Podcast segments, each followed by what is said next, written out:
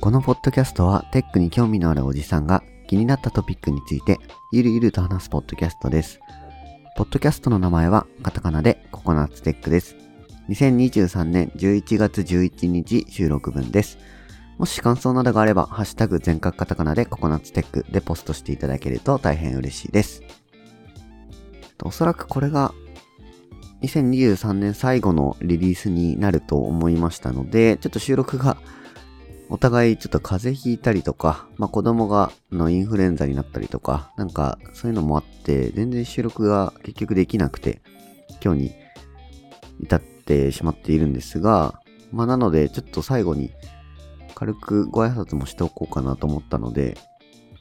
ちょっとだけ最初話をさせていただきます。話っていうか、はい。なので、2023年最後のリリースなので、だいぶ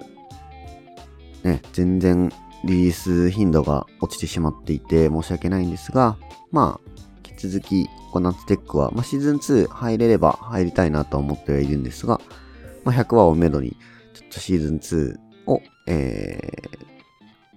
バージョンアップというか、はい、ココナッツテック 2.0 を作っていきたいと思っていますので、引き続き、聞いてお待ちいただければ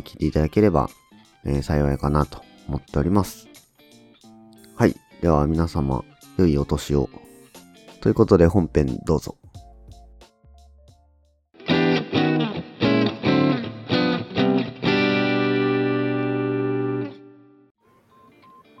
はい。じゃあ、かなり久しぶりの、毎回久しぶりって言ってる気がしますが、はい。お願いしのコーナーです。はい。はい。はい。今日、の収録は、ポッキー&プリッツの日11月11日に収録をしてまして、前回の、配信が、10月7日に配信してるので、完全に1ヶ月遅れで、収録してます。はい。ですが、本当にありがたいことにコメントをしていただいている方がいましたので、ちょっとそこを読み上げていきますね。はい。10月9日に、高道恵さんから、コメントいただいてます。89回聞いたワバシティ、私も使ってみましたが、とりあえず機能はサポートしていたみたいですが、ちょっと微妙という感じでした。うちの編集データが 7GB と巨大すぎて読めないっていうのもあるんだろうと思いますが、1からワバシティだと使えるのかもしれないとコメントいただきましたね。ありがとうございます。ありがとうございます。そうですね、ワバシティで7ギガってめちゃめちゃでかいですね。すごいな。できてることができなくなるっていう割合が大きく感じる人ほど、微妙だなって感じるわけだから、確かにね、力だったら、こんなもんでできんだねっていう風にはなるかもしれない。ですね。7ギガってすごいな。自分たちの今の録音のデータ見ましたけど、MP3 で一回ダウンロードしているのが、そのデータなんで、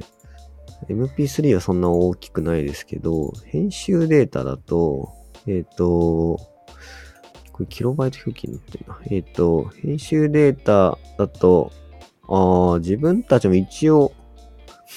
5.8 ギガあるか。そんな重いのそんなでかい、確かに1時間超えの収録とかになると7ギガとかいってるんだ。編集データはね、そういう風になるかもね。そんなでかいデータがあるからハードディスクだから圧迫してんだ。今改めて思いましたが、確かにそんだけ巨大なデータってなると、ワバシティだとやっぱうまくいかないですよね。でも確かに高道さんがおっしゃってるように、最初からワバシティで録音しておくと、もしかしたらうまくいくかもと思いましたが、どうなんですかね。やっぱ難しいですね。音楽とかの編集だとやっぱり5分とか10分ぐらいのデータになるから、厚みがあったとしてもやっぱそんなでかくならないかな。そのポッドキャスト特有なのかな、その1時間とか話すからさ、そのデータ容量がすごいでかくなるっていうのは。ああ、それも一個ね、要因としてはありそうだよね。短時間だったらまあまあまあっていう風に思って使えるかもしれないしね、うん、そうですね。まあちょっとわかんないですが、まあ高見千恵さんもワバシティはちょっと使えないかもっていう感じの状態だっていうことで、まあ自分だけじゃなかったって感じですねこれからに期待ですね、うん、そうですね。まあ全部オンラインになってくれるとね、まあ、場所とか選ばずいろいろできるんで、うんうん、楽になりますか。芸能とかね、はい、気にしないでいいから、うん、ある程度は。そうそうそう。うん、しょっぱい PC 買って、なんか外にでちょっとやるっていうのもできるからね、うん、まあネットワーク環境さえあれば。うん。うんうん、そうですね。はい。じゃあ、まあ、本当いつもコメントいただいて励みになります。はい。ありがとうございます。ありがとうございます。はい。ということで、まあ、以上で米返しは終了です。では本編の方も引き続きお聞きください。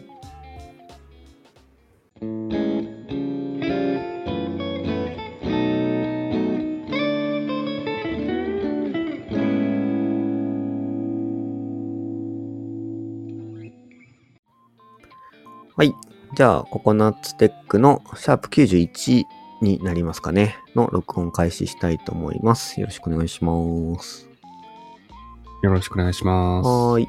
で、今日の日付は、まあ、さっきの米返しの時も話しましたが、まあ、11月11日で、前回収録が9月30日ですので、1ヶ月半ぐらいぶりの収録になってます。はい。お久しぶりです。いや、久しぶりですねはい。まあちょっと間いろいろと抜けてしまって、本当まあ毎回初回から始まっているんですが、ちょっと今回、自分の方がですね、なかなかいろいろなライフイベントが発生しまして、まあ結果ちょっと収録してる状態じゃないぞっていう状態になってしまいましたね。はい。うんうん、でまあ、一応さらっと何があったか話をすると、10月の、後半に引っ越しをしまして、あれですね、アパートから一軒家に引っ越すことになりました。まあ、とうとう家を買ったっていうことですね。はい。いやー、おめでたい。はい、まあ。おめでたいのかね、うん。おめでたい。ありがとうございます。まあ一応、そのいろいろ人に言うと、すごいじゃんとかおめでとうとか言ってくれる人が多いんですが、自分の心境としては、単純にめちゃめちゃでかい額の借金が始まるっていうだけなんで、なんか若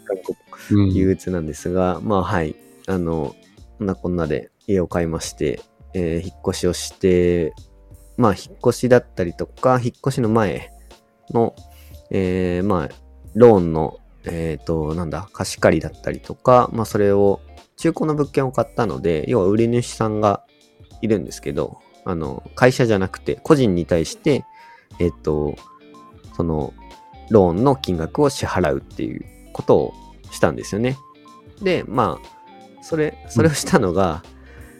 10月の10日なんですよ。で、10月の10日って何があったかっていうと、全銀が止まったんですよ。ああ、はいはい、全銀が止まっちゃって、で、あれって50年間はまだ1回も起きたことがないというか、初めてその全銀ネット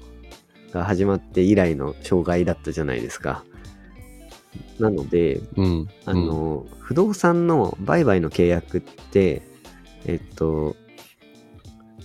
相手の口座への着金を確認した後、所有権の移動をするっていう風に契約書に書いちゃってるんですよね。なので、うん、ローンの振り込みとか、自分が相手の口座に振り込みをするっていうことは、その銀行内のネットワークなのでできちゃうんですよ。なので、うん、俺の口座から相手の口座に振り込みをします。で、俺の持ってる銀行口座と相手の銀行口座が、まあ、違う会社だったので、全銀ネットを経由して相手の口座に入るんですけど、その全銀ネットにこっち側から送ったんだけど向こう側につかないっていうことがあって、うんうん、そのおかしいですね、着金が確認できないですねっていうのでしばらくってやってたんですけど、まあどうせ今日中には確認取れると思うんでって言って、領収書とか日付もまあその10月10日付でいろいろやってたんですけど、昼頃になって、うん、なんかヤフーニュースで全銀ネット止まってるっつって、嘘だろってなって、そういうことね。うん、まあとはいえできることはそんなないんで待ってるしかないんですけど、まあ、結果大口取引に分類される取引だったんで、次の日はできなくて、その2日後、要は10月12日にようやく着金されまして、だからその、うんうん、多分本当に超稀な人になってます。ローンのローン開始日時と物件の所有日時がずれてる人って多分その10月10日にローンの支払いをした人だけなんでめちゃめちゃレアな人材になりましたはいはいはいはい、うん、そうですね。じゃあまあそういう例外パターンあるよっていう、テストできますねみたいなだ契約書とか、あとはその登記簿にその記帳する、そのこの物件、そのなんだ東京都なんとか区、まあ、1-1-1 の物件の、所有者は、誰々さんですっていう風な登記簿の、印鑑、まあ、実印が必要なんですけど、まあ、その実印をこう押すときに全然違う端っこのところにステインって言ってもう一個ハンコを押すんですよ。で、あと割り印を押すんで、まあ、契約書あたり、まあ、3回ぐらいハンコを押すんですけど、そのステインを使って日付を訂正するっていうことをできたんで、ステインがあったからなんとかなりましたってステインがなかったらもう一回ハンコをしに行かなきゃいけなかったんですよね。うん。っていう。それもそれでね、めんどくさいもんね。ステインを使えるみたいなでそうそう、まあそんな感じの、まあすごいレアな体験もしまして、で、まあどうしようつってあたふたして、で、あと子供のね、保育園とかも変わるので、保育園もの手続きとかいろいろやったり、まああと引っ越しの荷造りとかいろいろしてて、まあパソコンとかいろいろしまったりしてたんですけど、そこでもまたねちょっと一波乱ありまして、10月の後半に引っ越したんですけど、10月の後半にその引っ越しの当日に娘が40度近い熱を出すというまた嫌なタイミングというかね、本当に、まあ、夜土曜日の朝8時にその引っ越し業者が来るっていう状態なんですけど、その金曜日の、夜10時ぐらいになんかすげえあったかいぞっつって測ったら9度ぐらいあるとか言って嘘でしょっつって荷造り最終段階なのに嘘でしょっつって言って、でまあ荷造りしながら看病しながらやってて、でどうも俺もなんかちょっと具合悪いぞっつって、で俺も測ったら7度5分とかって嘘でしょっつって、しっかり移されてて、で後で調べたらインフルエンザだったんですけどなんかすごいな、その想像した通りの展開っていうか、そうマジで引っ越し当日にインフルエンザになるっていうまたこれもレアなパターンを引きまして、でだから朝8時に引っ越し業者来て、でいろいろ積み込んで、まあ1時間ぐらいで出発して、で荷下ろしも30分から1時間ぐらいで終わったんで、まあ10時11時ぐらいには終わったんですよ。で10時11時ぐらいに、うん、じゃあありがとうございましたって出てったら、まず最初にやったのは布団を出して俺が寝るっていう寝るまあねいや本当にそうですけど、引っ越し当日何もできず、うん、なんかねみたいな次の日も熱が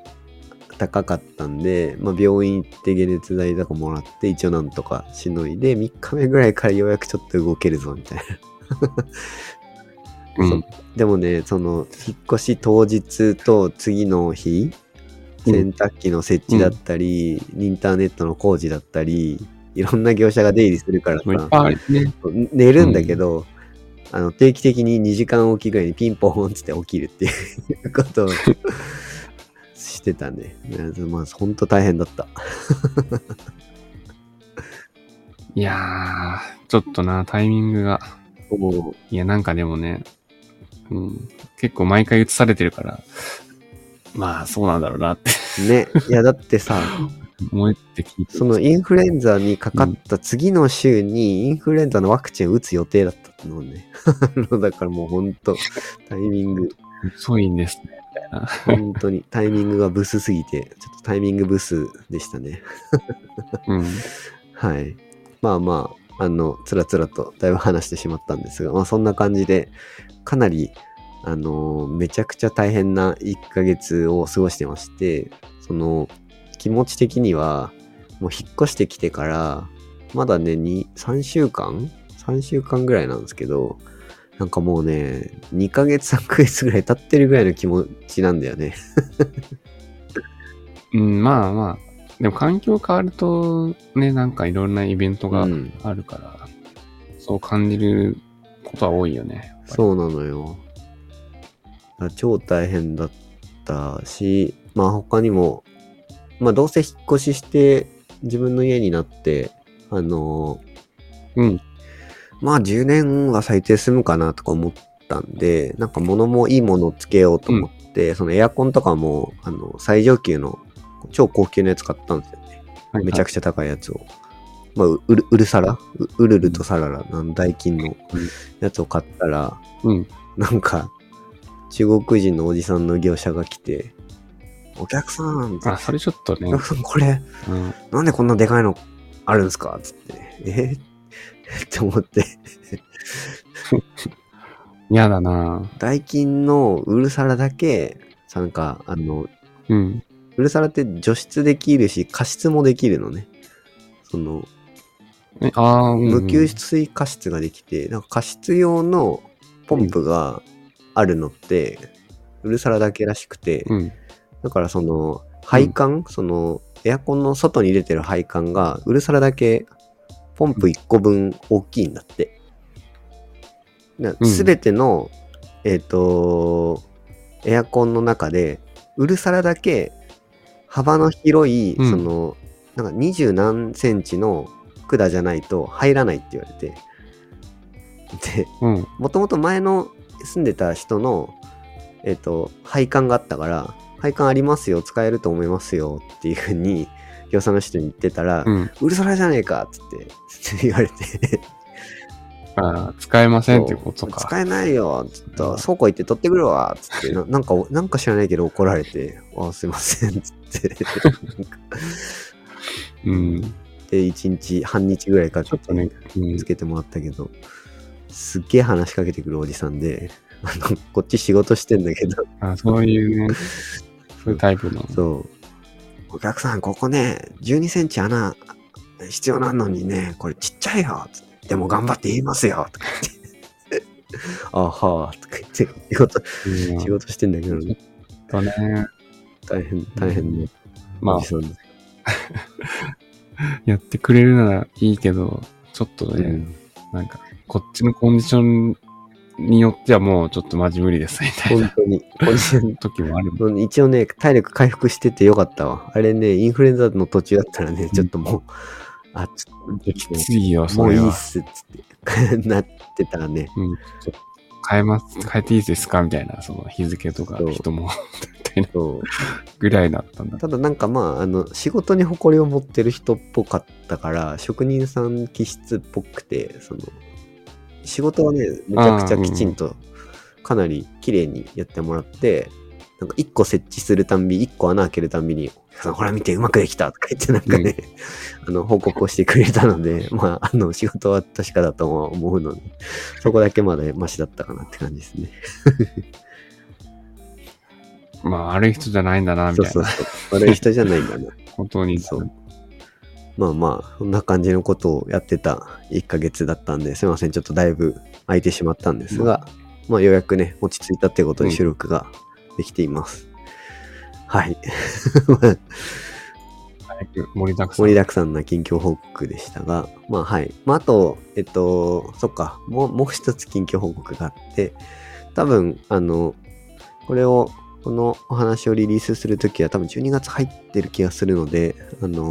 んなに問題にはならないと思いますが、一応自分が転職を、することになりまして、そうですね、引っ越しと同時に転職のこともやってたんで、ほんとバタバタしてたんですけど、はい、来年からね、別の職場に行くことになりまして、スクラムマスター兼エンジニアとして、働くことになりました。はい。うんうん。結構大変そうだよね。うん。イメージ。ね、まあ、ちょっとどんな感じになるのかっていうところも含めて、いろいろとイメージしてるんですけど、うん、まあそういった意味で転職をするので、12月の後半ぐらいから有給消化期間に入るので、その時間使ってまあ散々やるやる詐欺してたココナッツテックのホームページ作ったりとか、まあちょ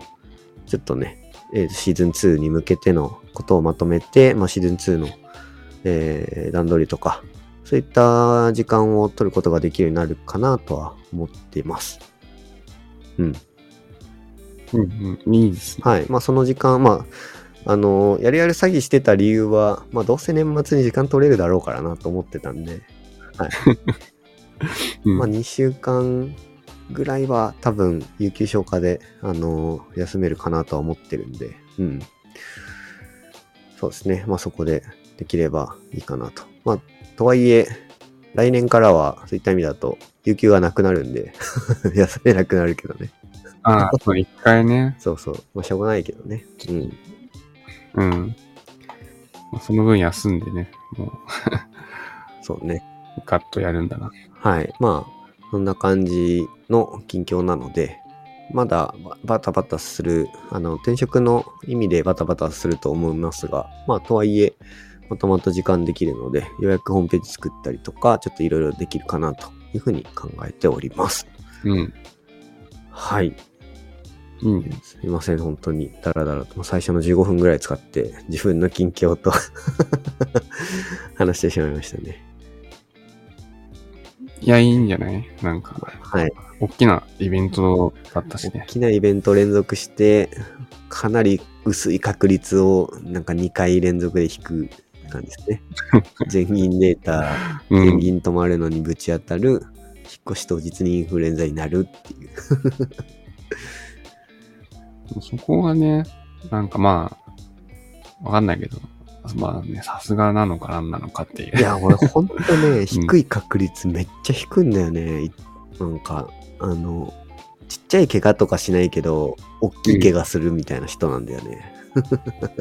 うんなんかレアなね、怪我の仕方とか、病院行ったら言われちゃうとかね。本当に。なんか、パターンなんだろうな。本当レアな、うん、レアな人生を歩んでいますが。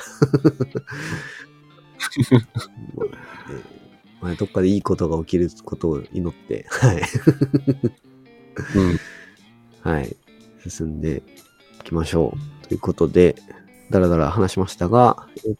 ぼちぼち情報共有セクションに入っていきますかね。タマさんもなんか近況でなんか変化とかあったりします？いやー、まあないっすね。ないっす。なるほど。ないっすね。うん、引っ越したいなって聞いて思ったっていうことぐらいかな。うん、はい、まあそうね。まあ、うち、だいぶ大きくなったから、ぜひぜひ、今度は遊びに来てくださいよ。うん、ああ、ちょっと、なんか、お菓子を持って。いや、お菓子は持ってこなくてもいいけど、子供同士遊んで、うん、くれれば。ああ、うん、それもね、もちろん。思うんで、はい。まあまあ、はい。うん、な感じで。じゃあ、情報共有に入っていきますかね。はい。本題ということで。うん、はい。行きましょう。はい。じゃあ、まず、ジェイク・リージからですね、2記事で、トモさんも2つ持ってきてくれてますね。はい。はい、じゃあ、まず最初に、ジェイク・リージからですね。まあ、いろいろ溜め込んでいた中で、まあなんか、ちょっと、今日はライトに、まあ多分この前半、結構いろいろと近況報告するだろうなと思ってたんで、ライトな内容をちょっとまとめてみました。はい。じゃあまず一つ目ですね。これは多分だいぶ見た方も多いのかなと思うんですが、前の記事で、11月9日ですね、2023年11月9日に公開されている、記事でして、まあタイトルが、舐めやがってこの方、超イラつくぜっていうタイトルの前の記事です。はい。うん、まあ、この、文面を見てまあ分かる知ってる方はまあすぐパッと分かると思いますが、これジョジョネタですね。うん、まあその型についていろいろとタイプスクリプトの型ですね。タイプスクリプトの、うん、まあイラつく型についていろいろと書いているっていう感じで、うん、でネタ記事に見えるんですが、うん、なかなかいい感じにまとまってるっていうものだったんで、情報共有としてもそういった意味で、役に立つ内容かなと。で、笑えるんで、笑って覚えれるかなっていうのもちょっとあるかなって感じですね。はい。うんうん、まあ、そうですね、最初の方ちょっと読むと、まあ、ルックアップタイプ。まずはこれだつってコンストカラーズイコールで、配列で赤青っていうのを as コンストで、定義して、で、その次の行で、タイプ、カラーズっていう、まあ、カラーズっていうタイプを宣言しますと。で、そのカラーズの、宣言してるタイプの中身っていうのは、一個上の行で、まあ、今言った赤、青っていう文字、文字列ですね。漢字で赤、まあ、ダブルクォーテーション赤、ダブルクォーテーションカンマ、ダブルクォーテーション青、ダブルクォーテーションっていう、まあ、赤と青っていう、その漢字の配列っていうのを宣言してるんですけど、まあ、そこから型を取ってきますと。っていうのをやりたいので、タイプオブカラーズ、カッコナンバーって書いて、タイプ宣言をしてるんですけど、まあ、タイプカラーズナンバーってよ、タイプオブはわかる。すげえよくわかる。タイプスクリプトの世界ではタイプオブで変数から型を作れるんだよな。だがナンバーってのはどういうことだつって。配列にナンバーを渡せるのかよ。舐めやがってこの型超イラつくぜって書いてあって、その次のところに配列って書いてあって、まあ、ルックアップタイプってやつ。で、まあ、配列なんで、なんだろう、赤、青って文字列なんですけど、暗黙的にインデックスがあるので、まあ、そこを取ってきてるっていう風な、ものみたいですね。まあ、ユニオン、なんかその、一つ目のプロパティ、二つ、まあ、0番目のプロパティ、1番目のプロパティみたいな形、そんな感じなのかなっていう風に、まあ、0、1っていう風に転換されるがゆえに、ナンバーを渡して、タイプオブ宣言をしているっていうことみたいです。うん、っていう感じで、なんか一個一個ちゃんとこう、解説がしっかり書かれていて、うん、そうですね、キーオブとか、エクステンズとか、あとは、なんだ、インファーとか、あと、テンプレートリテラルについてとか、これも全部毎回、すげえよくわかる。言った後にこんなの初見で分かるわけねえだろうなとか、なんかちょっと文面が単純に、いやこれはそうだね、面白いし、まあそのなんだろうな、あんまり使わないけどたまに見るみたいなのが結構あるので、うん、そういった意味で稀によくある稀によくあるので、まあ、タイプスクリプトも普段触る人だったり読む機会がある人は、まあ、知っておくとすごい逆にね役に立つものなのかなというふうに思ったので、まあ、ちょっと共有していますって感じですね。はい。これ根掘り葉掘りいきそうな文面ですねっていうことですね。そうで面白いのこれ禅のさ記事の一番上にさタグがついてるじゃん。でまあタイプスクリプトについての記事だから、タイプスクリプトのタグがあるのはいいんだけど、ジョジョってタグがついてる、ジョジョっていうのとゴブってタグがついてる。うん、ギアッチョもそうですよね。ギアッチョもついてるね。ギアッチョつけちゃったかって思ったけどギアッチョの記事って検索するとアーティクル1個しかヒットしないからいやないですか、面白いね。ジョジョのタグがついてる禅の記事もこれだけだねいやつけないもの。いやそうそう、これは 面白いね。最高っすね。そうそう面白くていいんだけど、こういうのは過剰になりすぎちゃうとちょっとねとか、こうちょっとだけこう気にしちゃうんだよね最近。なんかいやいいよ、いいことなんだけどね。そうね、まあそれを思えるっていうことは、まあネタをちゃんと理解してるから、こういう文体の人なんだじゃなくて、まあこういうネタなんだっていうのが理解できて。ネタの多様になると笑えないんじゃないかっていう、多分発展系かなと。まあみんなそうなんかまあ早い話がほらタイトル詐欺の、ね、ニュース記事いっぱいあるから、そういう状態になると嫌だなみたいなまあ思ってきた。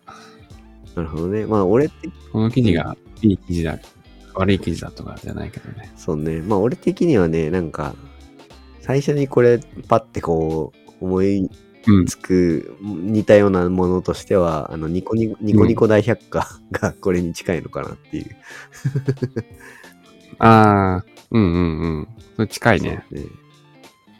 その綺麗な顔してるだろうとかっていう、綺麗な概要してるだろうとかっていうのは。地味にね、じわじわ笑えるんだよね、俺。とかね、なんかその、キャラクターのさ、ニコニコ大百科とかだと、ちょっとそういうネタ感が強い文面でこう、ね、書いてある。書いてある、そう。まあ、ギャッチョのニコニコ大百科見てくださいよっていうことなんだけどね。見たことなかったの、ちょっと見てみるか。まあこうそんな感じですよねみたいな。そうねニコニコ大百科が惚れるかっつーのよチクシャーンって書いてあるね最初。サブタイトルにこういうネタが入ってますねみたいな。まあそうだよね。はいはい。まあニコニコ大百科と同じようなノリで禅を書いてみたって感じですね。ね、まあそういうでき方もあるかと思って、まあ笑っちゃうしちゃんと読めるし内容も悪くないしっていうので、はいちょっと紹介しました。はい、いいですね。はい、っていうのがまず自分の最初の紹介ですね。はい、じゃあ、2つ目です。はい、2つ目はですね、patterns.dev っていうサイトですね。で、これ何かっていうと、まあ、自分もしっかり全部を見たってわけじゃないんですけど、その JavaScript の、まあ、なんというか、それぞれの、アプリケーションだったりとか、まあ、そういった、ものの、まあ、デザインパターンというか、まあ、そういうのをこう集めたサイトらしいです。その、シングルトンパターンとか、プロキシパターンとか、まあ、いろいろ書かれてるんですけど、まあ、その中にビューのパターンとかも入っているらしくてですね。まあ、自分も、ビュー、まあ、今の会社のプロダクトで触る機会があったりするので、なんかそういったところで、なんか役に立つかなというふうに思って、まあ、ちょっと紹介したって感じですね。まあ、リアクトのパターンとか、オーバービューオブリアクト JS って言って、リアクト JS について、バーっと書かれてる。ちょっと英語なんですけど、書かれていたりとか。で、そこから、派生して、コンテナプレゼンテーショナルパターンとか、コンテナを用意して、プレゼンテーショナルコンポーネンツとして、みたいな。コンテナコンポーネンツと、プレゼンテーショナルコンポーネンツに分けて、表示するっていう、そういった、アーキテクチャレベルのデザインパターンというか、こういうふうにするのが一般的ですよとか、っていうのがまとめられていって、で、見やすいというか、かなりまとめ方がですね、結構いい感じの表示、いい感じの表示って言うとあれだけど、なんというか、しっかりまとめられていって、ちゃんとサンプルとかも全部出てるんで、あとはプロスコンス、メリットデメリットもちゃんと書かれているので、こういったパターンがあるんだっていうのと、そういったものを採用するかどうか、メリデメ考えて、できるので、なんというか参考にするプロダクトを何か作るって言ったときに、じゃあこのプロダクトちょっと参考にしようって思ったときに、例えばそのプロダクトがコンテナプレゼンテーショナルパターン使っていた場合、コンテナコンポーネントとプレゼンテーショナルコンポーネントがあるんだ。ディレクトリも分かれてるな。じゃあそれ使おうっていうんじゃなくて、これ何のためにやっているのかとか、メリットデメリットあるのかっていうのも含めて、検討することができるようになるっていうので、採用できるかなというふうに思っています。他にもフックスパターンとか、あとレンダープロップスパターンとか、自分も知らないものもちょこちょこあるので、そういった部分が役に立つかな。ビュー、今リアクトのパターン話しましたけど、ビューのパターンとかだと、いろいろあるので、アシンクコンポーネントパターンとか、あとは、プロバイドインジェクトパターンとかですかね。ダイナミックコンポーネンツとかもありますね。これいいっすね。ちょっと個人的にこれはいいと思ったポイントは、デザインパターン集めてんのかなって思ったんだけど、よく見ると、見てるページはね、どれか1個押した時に出てくる、左側に、サイドメニューがあって、右に、文章があるページが、開くんですけど、そこの左を見てると、デザインパターンの他にレンダリングパターンっていうのと、パフォーマンスパターンっていうのがまとまってて、このまとめはいいねってちょっと思いましたね。単純にデザインパターンだと、ロジック組むときのパターンで、あるあるねっていうふうに思ったんだけど、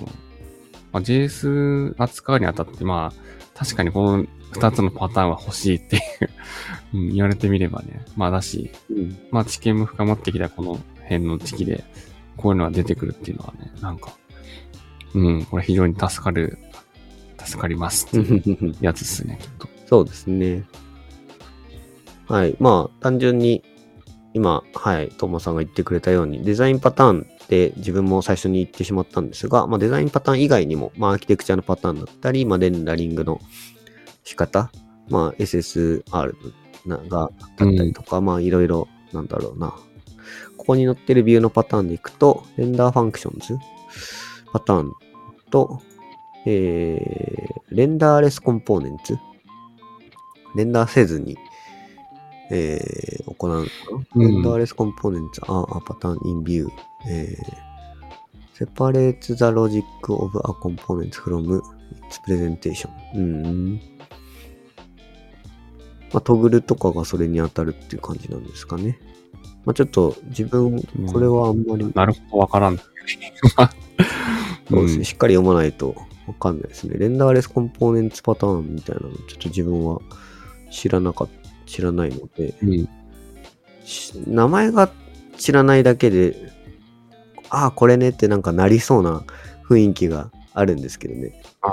スクリプト見てると。こういうことを言ってるのかっていうね、そういうことはあるだろうね。そうっすね。ロジックを分けて別にコンポーネントとして切り出していってっていう感じっぽいですね。うん、まあ、はい、うん。まあそんな感じでいろいろと書かれているので、まあ結構パフォーマンスにいいよっていう風なのがまとまってる、まあパフォーマンスパターンっていうところで一つまとまってんのもすごいいいかなという風には思いますね。特にバニラ JS だとパフォーマンスがいっぱいありますね。そうね、バニラパターンズ、まあ基本はここにね集まってくるからどの道で、そうだね。これに乗っかってるもんだからリアクトとビューが、まあまあなんかそうだよね、こういう風にまとまれるんだよねみたいな、うん、まあそっかっていう感じだから、リアクトとビューにねそういうパターンが少なく見えるけど、うん、まあ少ないわけではないっていう、うん、うん、なんか今話しててちょっと思ったね。そうですね。はい。まあスタティック vs ダイナミックコンプレッションとか、うん、そのまあ圧縮ですかね、コンプレッションアルゴリズムとかもいろいろありますよ。GZIP 圧縮以外にもいろいろあるんだっていう。7ZIP とかもなんか一緒に出たかな。うん。7ZIP 出てないか。うん。うん、まあなんか GZIP と ブロットリーっていうのかな。ちょっとブロットリー知らないね。知らないね。なんかはい、なんか圧縮効率が違うみたいですね。なんかねちょっとその知らないなって言ってる方の方が早そうとか効率よく見えるけどね、今見てるとね。そうね、まあ GZIP が一般的だから GZIP よりもさらにいいものみたいな感じで持ってきたものなんですかね。ね、まあちょっとこの辺あまり見てないので、うん、うん、見てないしキャッチアップもしてない部分なので、まあこれ使うとファイルの圧縮効率良くなって通信速度も上がりますよとかだったらね、まあ採用するのがいいと思うし、もしこういうのを見たときに、まあコンテントエンコーディング BR とか出たらそれっぽいですね。ブロットリーでコンプレスされてるものの可能性があるので、まあ、うん、なんだろうなっていうところにふと一つ知識が増えると役に立つかもしれないですね。うん、うん、っていう感じ。まあなんかね、はい、小技みたいな、うん、いろいろまとまってるのはいいっすね。そうですね。まあ本当に自分も全部見たわけじゃないし、こういうふうにまとまってるものがあるっていうのを見たので、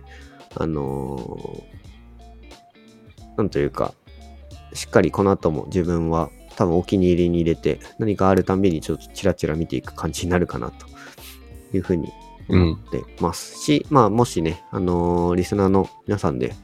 こういうパターンが使えますよ、ここに載ってるこのパターン、これいいっすよみたいなのあったら、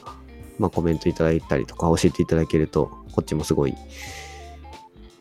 励みになるというか学びにつながると思うので、まあそういった意味でも紹介しておくべきかなと思ったので、はい、紹介してみましたって感じですね。はい、ありがとうございます。はい。といったところで、まあいろいろと自分が前半ペラペラ喋っちゃったんで、まあパターンズ、patterns.dev に関しては以上で。終わりますかね。はい。じゃあ、はい、自分は以上です。じゃあ、ともさんお願いします。はい。ちょっと私2つですけど、まあそんなに話すことはないですが、まあ紹介ですね。はい。うん。まあ1個目はね、記事というよりは、こんなものの存在あるんだねっていうお話。紹介してる記事は、まあ記事というか、ね、これリンクはテスト設計コンテストっていう、まあ、ものがね、世の中に開催されており、これ結構ね、長年やってるんですよ。過去のコンテストっていうのを除くと、まあ、2011年からあるらしいんですよね。で、まあなんかね、これをこう見てて、まあ結構なんか、まあ見ててっていうか、なんだろうな。まあいいところは、まあ、問題、こういうアプリケーションが、こう、仮想でこう、まあありますって与えられてて、それがまあ見れると。いいのと、それにこう対してどういうテストをしますよってこうテストの提案みたいなのを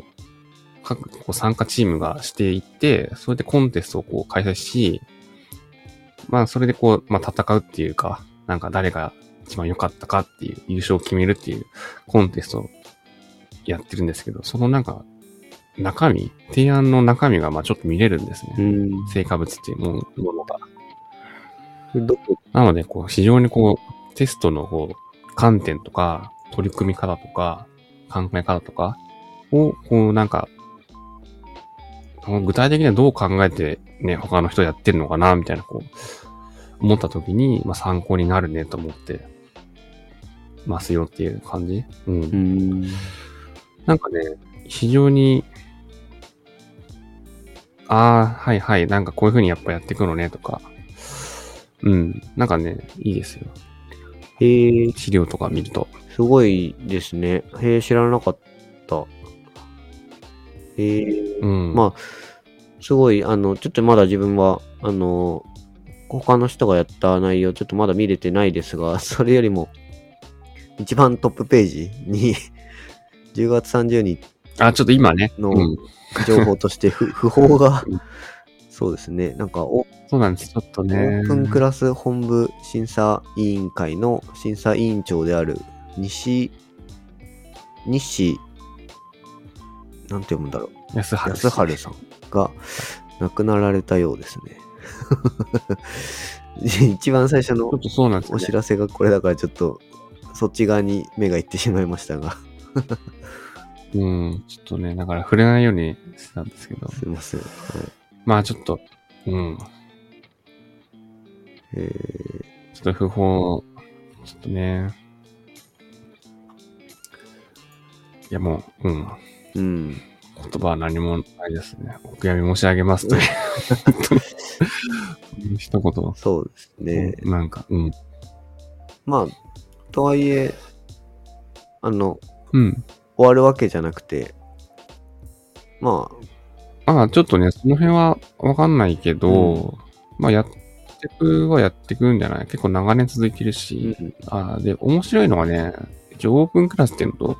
アンダー30クラスっていうのがまああって、うんうん、コンテストに、うん、一応なんかまあ若手中堅の人用の方となんかねちょっとオープンまあベテランもウェルカムみたいななんか多分そういう感じなのかなっていう風にはね見えるけどうんなんかそういうちょっとわけもあるからまあなんかねちょっとね参加しづらいなっていうところはちょっと軽減されてるんじゃないかな。アンダー30だと。そうですね。自分はもうね、オープンしか出れないけど。そうですね。U30 か、まあ、無差別級か、でいくと、そうそう無差別級しか、まあ、アンダー30、オーバー30だから。そうそう。できないですね。オー30だから、全然です、みたいな。まあ、なんだっけテストエンジニアQA エンジニアかうんクオリティアシュアランスエンジニアとして活躍されている方が、うんうん、なんだったっけな深掘り FM だったか EMFM だったかに直近出てるんですよね直近って言っても2、3ヶ月ぐらい前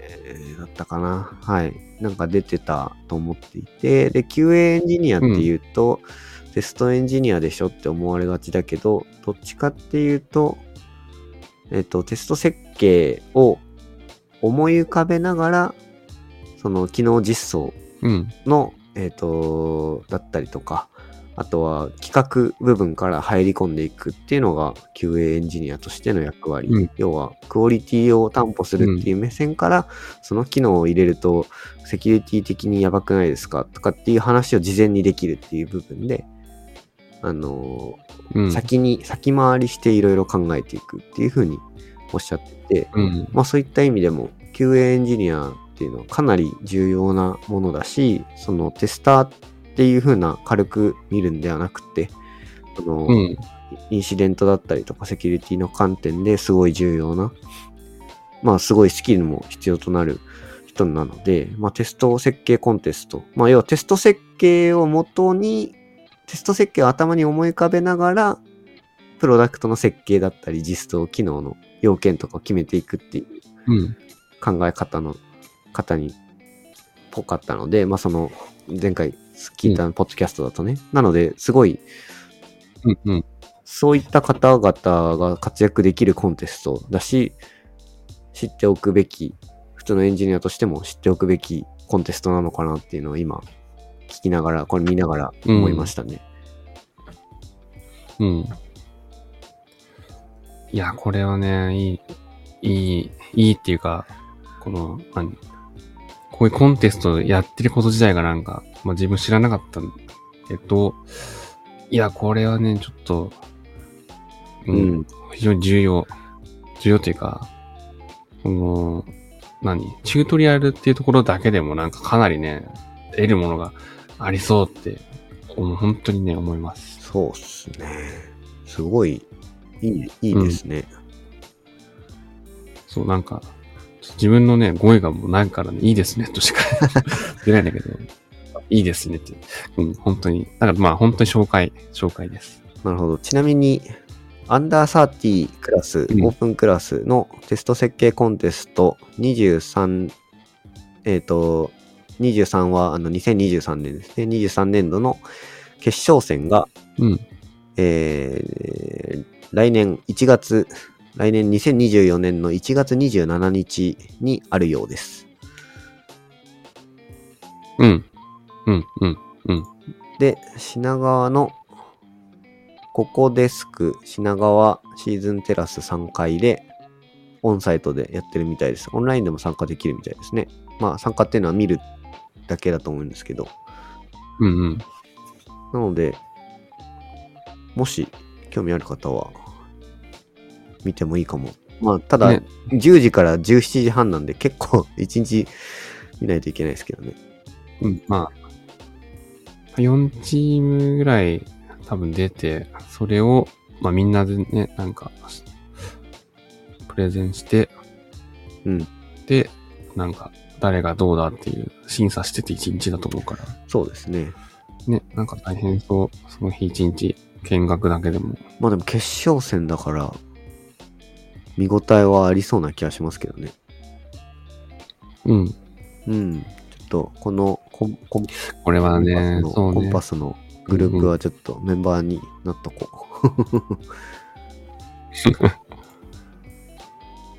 はい。まああとは、なんだろうな。ま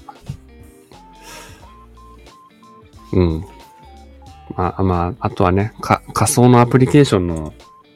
資料とかも、ダウンロードして見れるので、なんか、そういうの見るのもね、結構、面白いなっていうのは思いますね。っていうぐらいかな。まあ、いろいろ、これも、いろんな人にちょっと知ってもらいたいなっていう感じでした。はい。こんなもんかな。じゃあ次行こうかな。次はね、これはまあ、2記事目、これ結構古めの記事で、2016年の7月18日に公開されてて、エンジニアの MP 切れについて考えるというタイトルの記事ですねと。まあこれちょっとね、7年前、このブログ自体は IT 業界で気づいたことをこっそり書くブログっていう、ちょっとなんか寝てた人っていう人がね、書いてるブログなんですけど。まあ MP 切れの話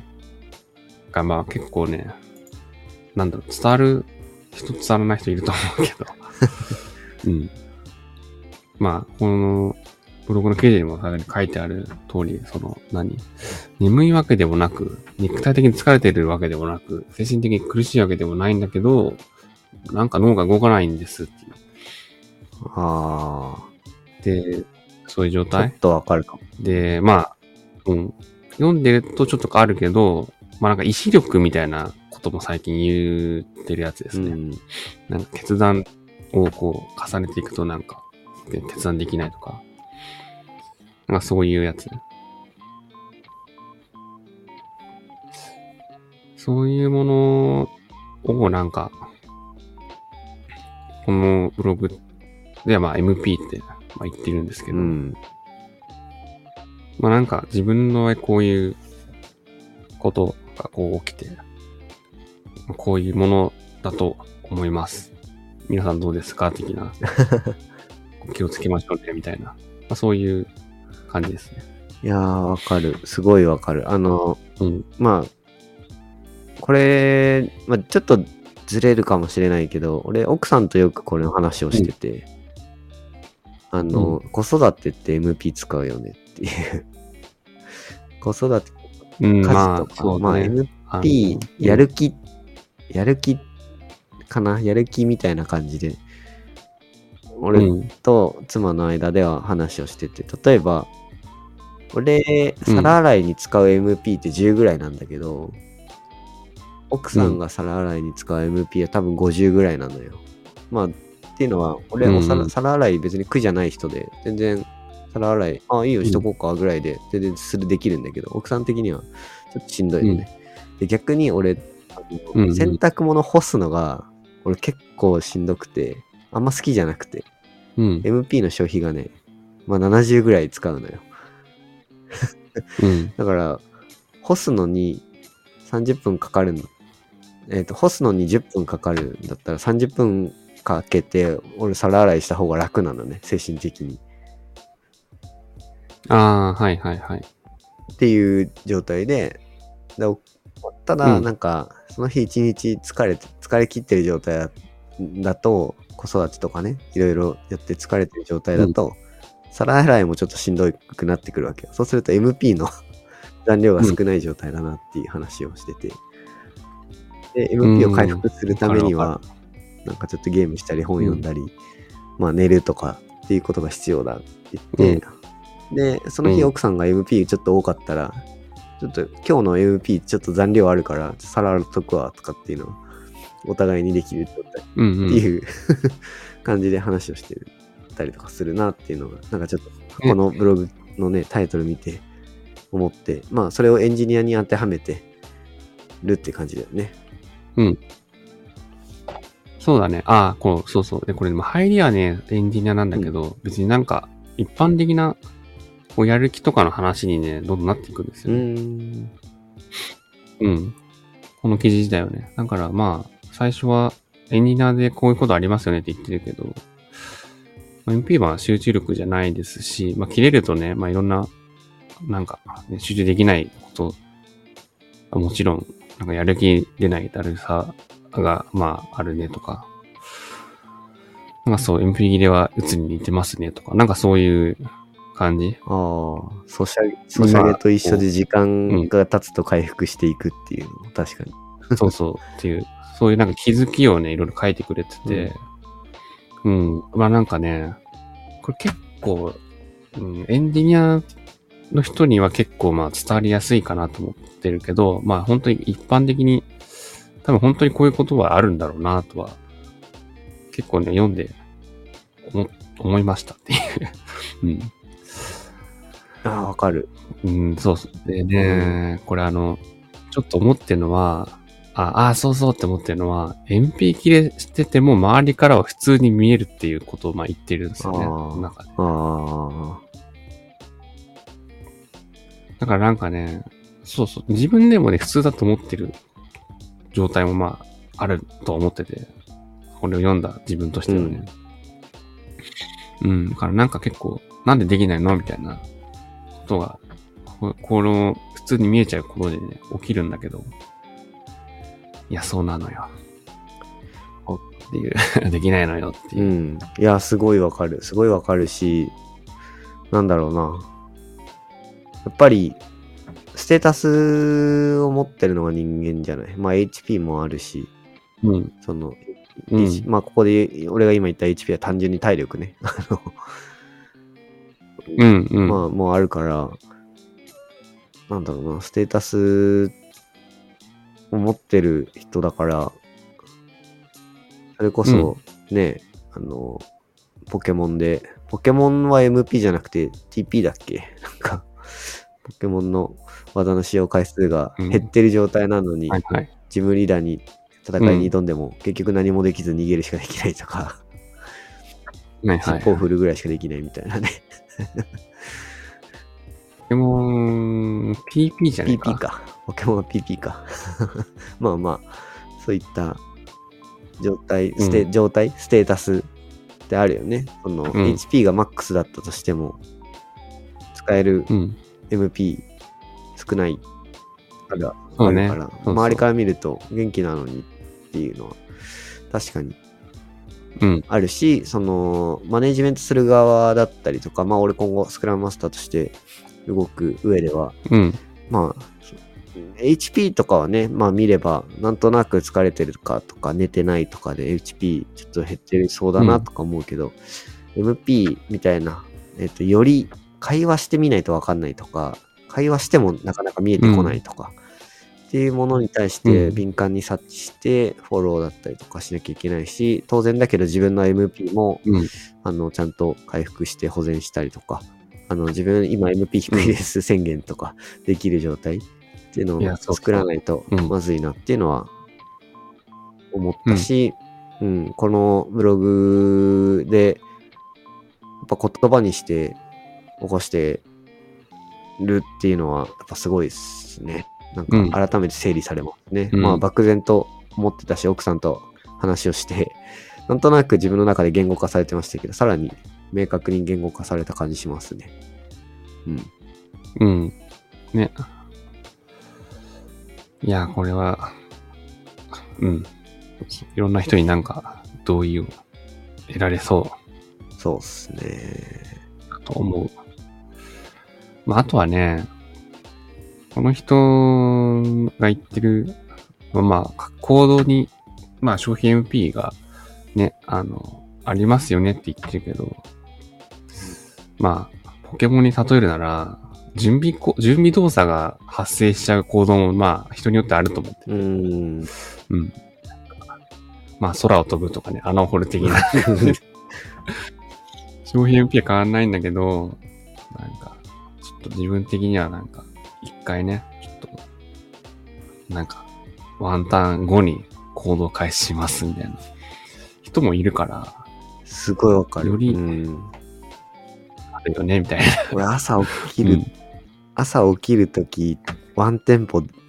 ずれた方がすっきり起きれんだよね。一回パッチって目が起きた後に、うん、寝るわけでもなくちょっとこう、うん、ぼーっとするというか、うん、なんか別のツイッター見たりとか、なんかちょっとなんかワンテンポずらしてから起きるとすっきり起きれんだよね。うん。ね。なんかまあ。仕事を始める前にちょっとルーティン的にね、15分ぼーっとしますよとかさ。ああ、そうね、うん。俺コーヒーを入れる5分ぐらい、コーヒーを入れる時間を用意しないと、そわそわしてることが多いね。うん、なんかそわそわしてて、昼頃に、うん、なんか落ち着かないなって言ったら、あ、コーヒー飲んでねっていうのはよくある。よくあるというか、引っ越してきてから、うん、コーヒーどこだっていう状態になった最初なってて、でコーヒー買ってきて、はいはい、ちょっと余裕できて、ああここ 2,3 日そわそわしてたの、うん、コーヒー飲んでなかったんだっていうのに気づいたことはあったね。ね、なんかやっぱあるよね、そういうあるね。その行動の前に取る行動っていうかね。ね、五郎丸もそれがないと消費が高いとか、うん、ルーティーン。まあ結構大事だよね。うん。そう。なので、まあまあなんか、うん。まあなんだろうね。自分が管理者の人でも、まあそうだし、自分が採用者の人でもそうだし、うん、自分、もしくは他人、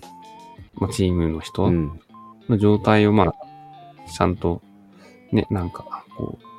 見てあげましょうねっていう、気にしてあげましょうねっていうところ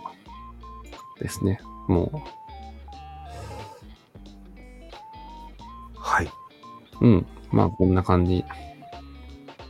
はい、ありがとうございます。この人すごいね。2014年からブログ記事をかなり書いていて、2023年にも2つ記事を書かれてはいる。まあ、ちょっと最近、ここ1、2年減ってはいるものの、かなりブログ記事を書いていて、すごいね、ハテブで、ホッテントリにも入ったものとかあるんじゃないかな。なんか、さっきちらっと見たビジネスの話とか、結構、なんか13ユーザーからいいねというか、スターをもらってますね、ハテブの。タイトルは。この人ね、どんどんこう、リンク辿っていくと、ウォンテッドリーの個人ページにつくから、っていう感じ。あ、こういう人なんだって、なんか、わかるようになってます。うん。リ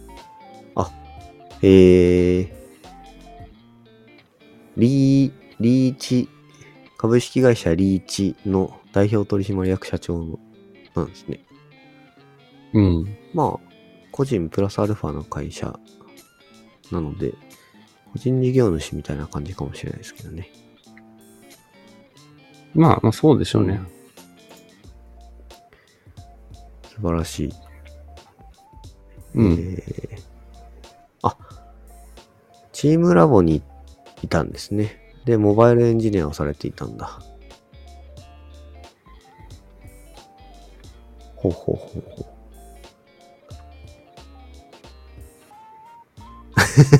純粋に今経歴を普通に見てしまった。はい。強な人だなっていう感じはするよね。そうですね。いや、ブログ一時期書こうと思って頑張ったけど、やっぱブログ書くのってかなり体力いるね。俺書いてる途中で眠くなっちゃうもんね。まあまあ、うん、それはでもな、まあ、書けるときにガッと書くっていうことしかないかな、多分な。そうね、まあ部屋に入ると奥さんがしようってなっちゃってるから、部屋から出てくると。そう。だからまあ、MP の話になるけど、仕事してても、奥さんに注意を向けるだけで、まあ、毎日、なんかいくらかは消費してて、子供の声が聞こえないかなとかでもちょっと消費しててとかなんかね、そう細かいそういうのがあるから、マックスでこう、自分の NPA を仕事とかね、趣味で向けるっていう、そういう場面っていうのはなかなか減っていくっていうことなんだよね。そう、すごいもう、なんだろうな、一人暮らしで、結婚してなくて自分しかいない状態だったら、MP ってそんなね減らないと思うんだよ。俺新卒の時とか結婚する前とか、仕事をするの全然苦じゃなかったけど、結婚して子供生まれて、まあまして俺この2人いて下の子はようやく1歳になったっていう状態で、泣き声聞こえてきたりとか、2人同時いっぺんに見なきゃいけない、まあ3歳と1歳同時に見るのもうえげつないんだけど、そういった状態とか見ると、もうその当時の新卒の時みたいな感じので仕事には向き合えなくなってるよね。まあ向き合えないよね。なんか常にやっぱり、心半分ぐらい家族に向いてるよね。気にしちゃうから。そう。超わかる。まあで多分子供が小学校入ったりとか、こう小学校高学年とかになってきたら、むしろ逆に、なんだろう、あんまほっといても大丈夫になってくると、逆に今度仕事に打ち込めたりとかするんだろうなっていうのはちょっと思ったり。まあそうね、10年後ぐらいだなっていう。そうなんだよね。本当に。まあ、そう、まあどうなってるかちょっとわかんないけど。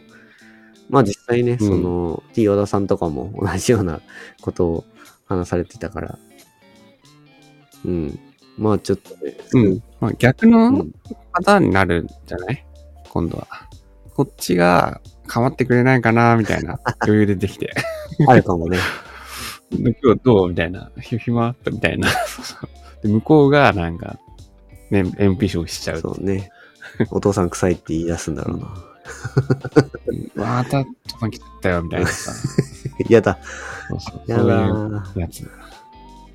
まあまあ、うん、うん、親談義が進みそうなんで、とりあえず一旦ここで終わってくる。まあ、はい。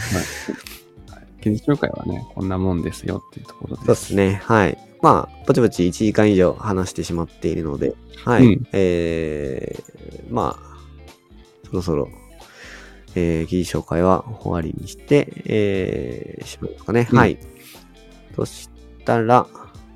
はい。じゃあ、ココナッツテック、シャープ91の、収録は以上で終わろうと思います。はい。じゃあ、ありがとうございました。はい。ありがとうございました。